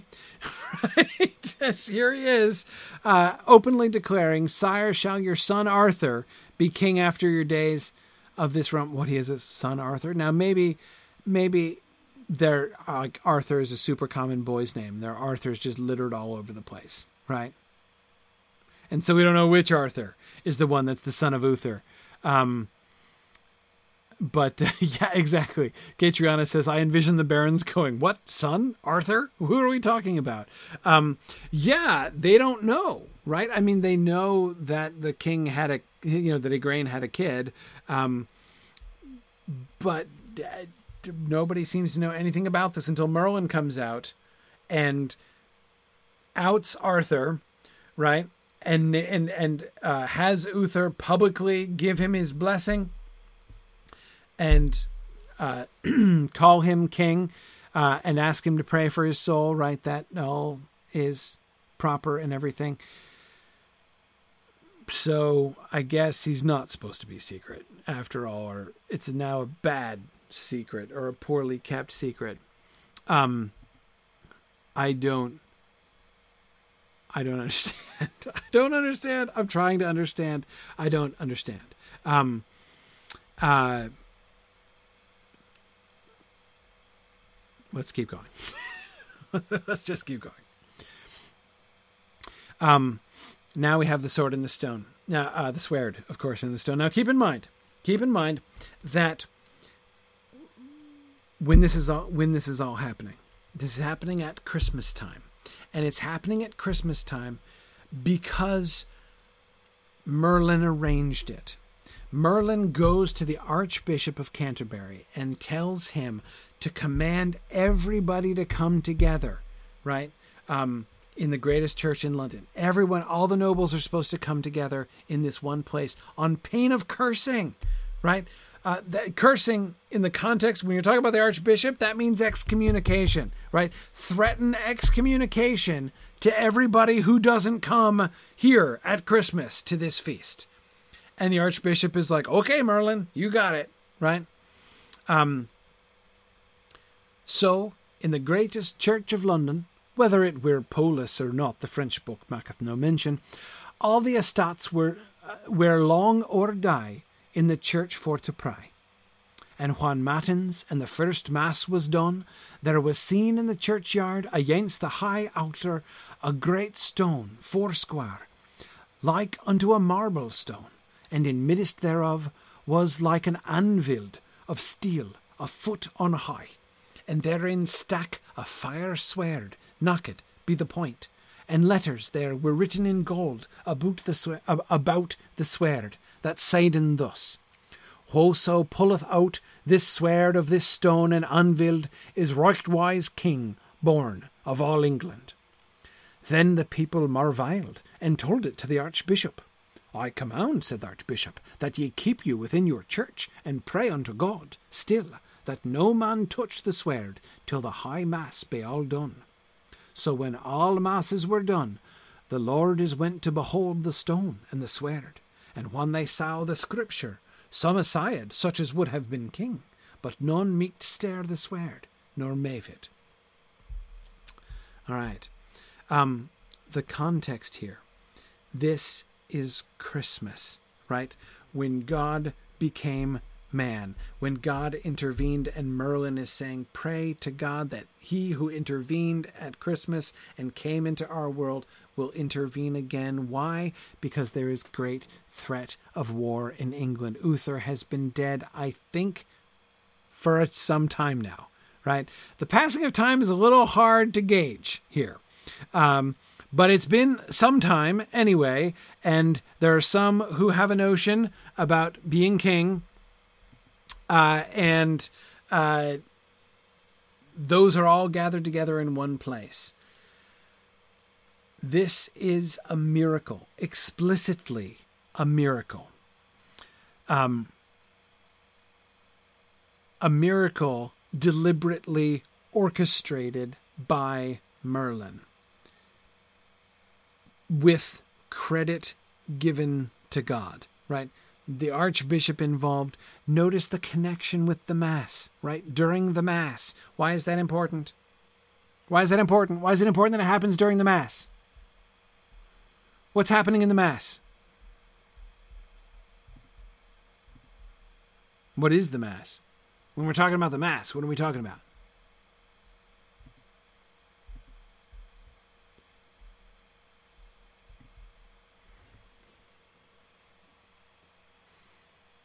No Catholics? what happens in the Mass?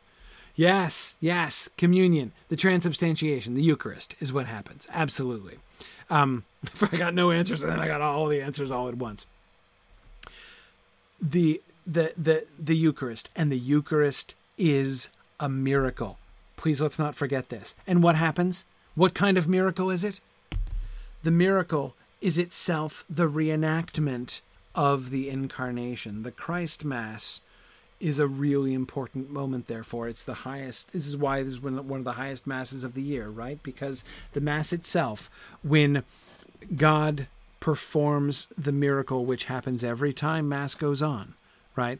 When the bread and wine are made into uh, the body and blood of Jesus, right?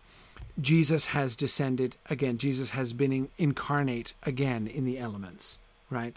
Not in the same way exactly that he was in the incarnation when he, you know when he was incarnated in the womb of the Virgin Mary, but very similar, right?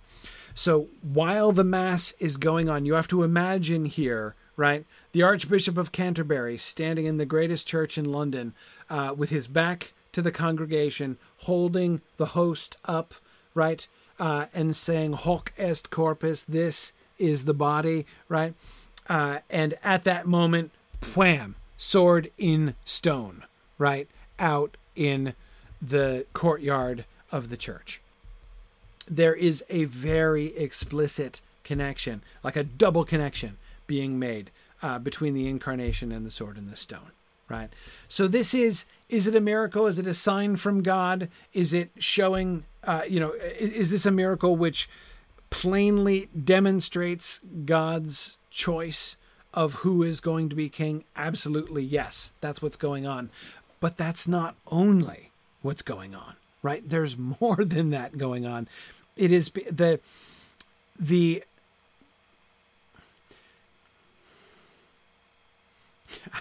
I was about to say a crashingly anticlimactic thing. The incarnation is very special. Yes, arguably unique, right? Uh, uh, yes. Um, so, um,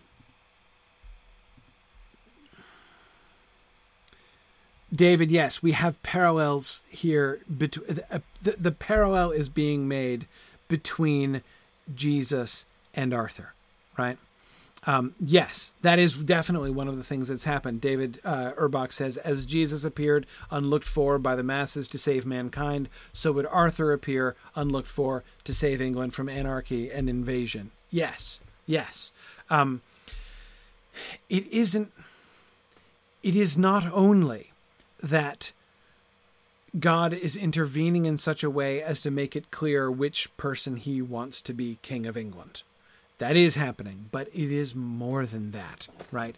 That the uh, the mysterious child which is going to be discovered, right? Uh, who's the one who is among them, uh, you know, whom they have not valued, right, and whom they have taken for granted, um, uh, is going to be revealed, right, to be, uh, uh, you know, to be the king, to be the representative of God among them.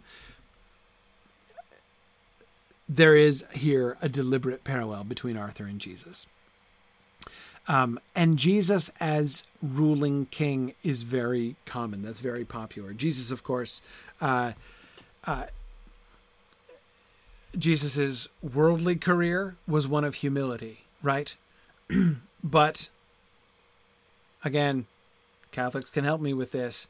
What is Jesus doing now? After the ascension, right? So Jesus lived, died, was buried, he descended into hell. Then what happens? Right? Finish the creed. What happens after that?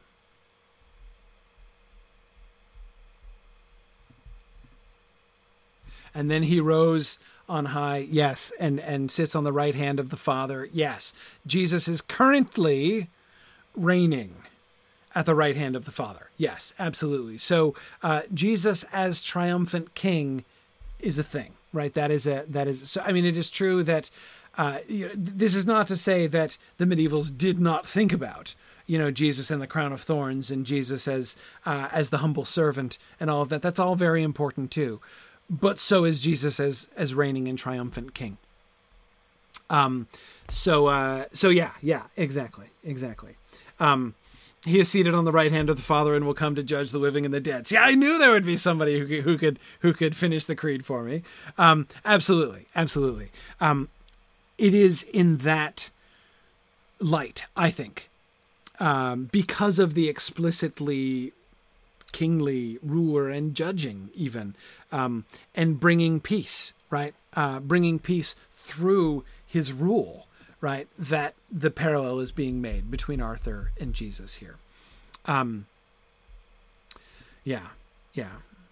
Um, yeah. Anyway craig says curse my low church background. Yeah craig uh, i will uh, i hear that. I hear that. Uh, when I first started studying medieval language, I was, you know, like a, an evangelical Protestant boy coming and reading all this Catholic stuff. And I found my own training to lead me so near and yet so far to what the medievals were talking about so often. Uh, it took me a long time uh, to familiarize myself uh, sufficiently with medieval Catholicism that I didn't make really embarrassing mistakes, and I still do. Um, but um, yeah, good. Uh, David asks, was divine right monarchy a common idea in the 14th century? Yeah, yeah, no, it's a thing. Um, and that's definitely uh, it's definitely around. Um, yeah, yeah, good. Okay. Um,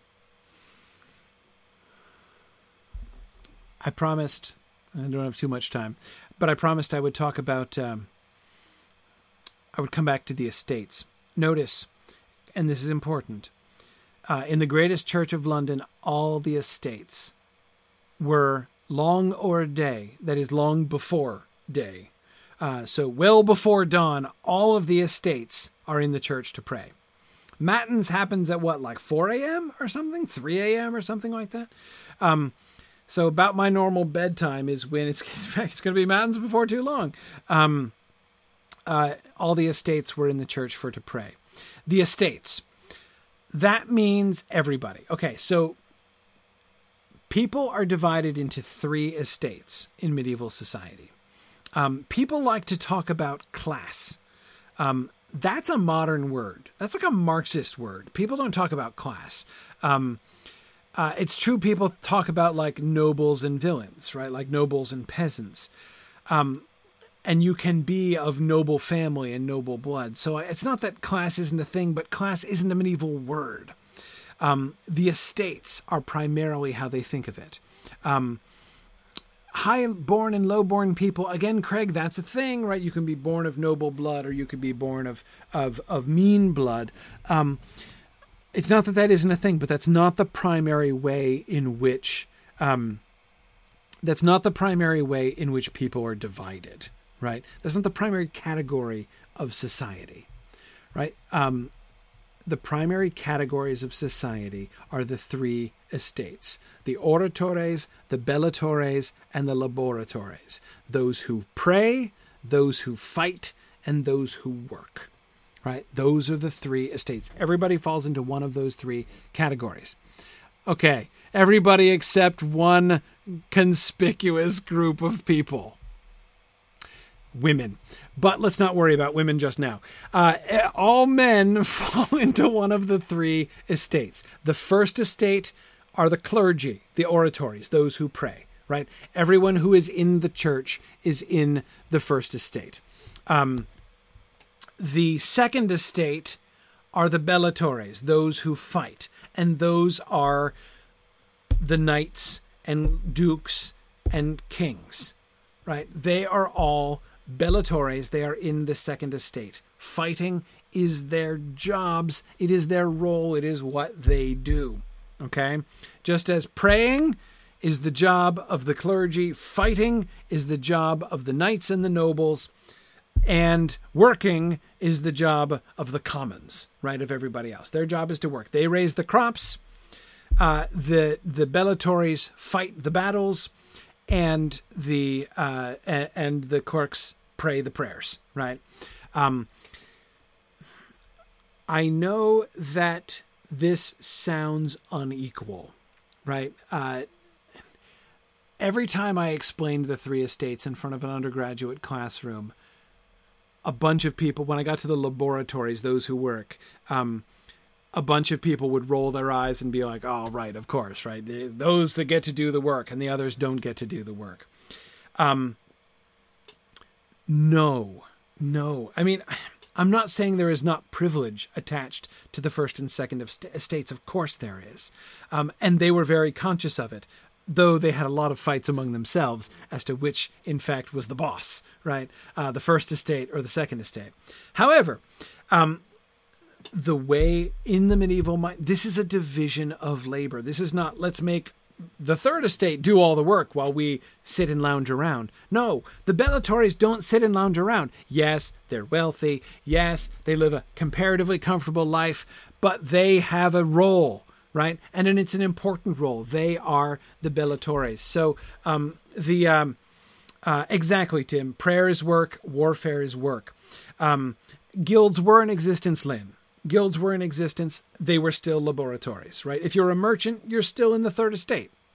Um, there were therefore there were people in the third estate who were quite wealthy. You could be very wealthy and be in the third estate. Um, but uh, um, but yeah, so some people have a concept of medieval warfare of like so you round up a bunch of your peasants and you like make them kill each other and then you like sit in the back like this is not how it worked you're the Bellatores. This is your job. Notice what the knights and dukes do, right? Um, we've already seen it. We see we saw it in today's reading.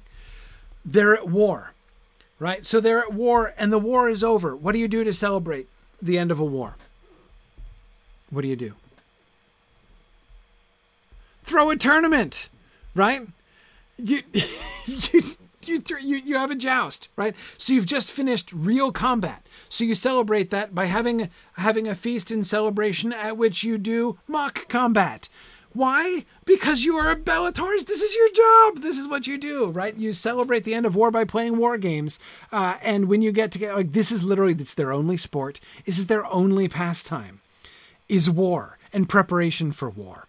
Um, and what we will see is uh, there are very rare occasions on which commons are killed in war in Malory. We will see this. Now, you might say maybe that's just because they don't like nobody cares, right? Yes, uh, there are some of the men at arms that are called up by the barons and stuff. So it's it's the it, they're not all knights, and yet many of them are knights. You'll remember that um, when Merlin raised the armies of King Ban and King Bors near the end of today's reading, and he raises 10,000 knights. There are 15,000 total soldiers that he raises, right? 10,000 uh, knights on horseback and 5,000 foot. Now, the foot are almost certainly commons, right? Um, the liegemen of the, the barons under King Ban and King Bors who have, uh, uh, uh you know, uh, drawn their military levies and made up their armies. And what does Merlin do? Merlin sends them home right? Merlin sends them home and uh, instead just takes the 10,000 horse, right? and it's the ten thousand horse that he brings across the sea to help um, uh, to help Arthur. Um, so, yeah, yeah, this is um, uh, this is uh, their identity, right? Um, this is why your skill in battle, your ability as a jouster matters, right? Because fighting is who you are and it's what you do. And the better you are at it, you know, the better you are. Like you're at the top of your game, right? Um, a farmer who's a really good farmer and raises awesome crops, that's that's he's good, right? That's how you would measure him. You would measure him by the skill of his work. A blacksmith who does excellent smithing work, right? You would that's how you would measure him, right? Because that's who he is. If you're a duke, it matters who you can defeat and who you can't defeat in the joust, right? If somebody else is a better swordsman than you, they're better than you, right? You might have more lands, but if he can mop the floor with you, you don't measure up, my friend, right? That and that matters kind of more socially in many ways, uh, uh, as we will see, than the amount of lands that you have. Um, even potentially than your birth, though there's a strong correlation between noble birth and ability, right? Because it's part of the like divine uh, design, right, uh, of the Bellatores. Okay. Anyway, um, oh, it's getting late. Okay, this is fine. We'll stop here. Um, we'll see how we're doing after next time. Uh, uh, I'm not uh, making super. I'm falling farther and farther behind. Remember, I'm kind of guessing how quickly we're going to be able to go. We'll see what we do here for next time. Um, but uh, keep this in mind. Focus. Review Merlin's activities. I want to come back and try to do a little Merlin survey right after the. We're, we're gonna. You're to be reading through the end of this first section, right? Uh, for next time and I want to be kind of looking at the Merlin big picture for next time. What's going on with Merlin? What kind of patterns can we perceive in Merlin and, and what he does and how he acts? Right. So let's let's look at that, and of course we'll get through the establishment of Arthur on the on the throne here. Uh, so thanks for joining me today. This is a lot of fun. Uh, I look forward to uh, continuing next time we'll see how close we can get to the end of the first section uh, next week. Um, thanks, everybody, and I will see you around soon. Good night.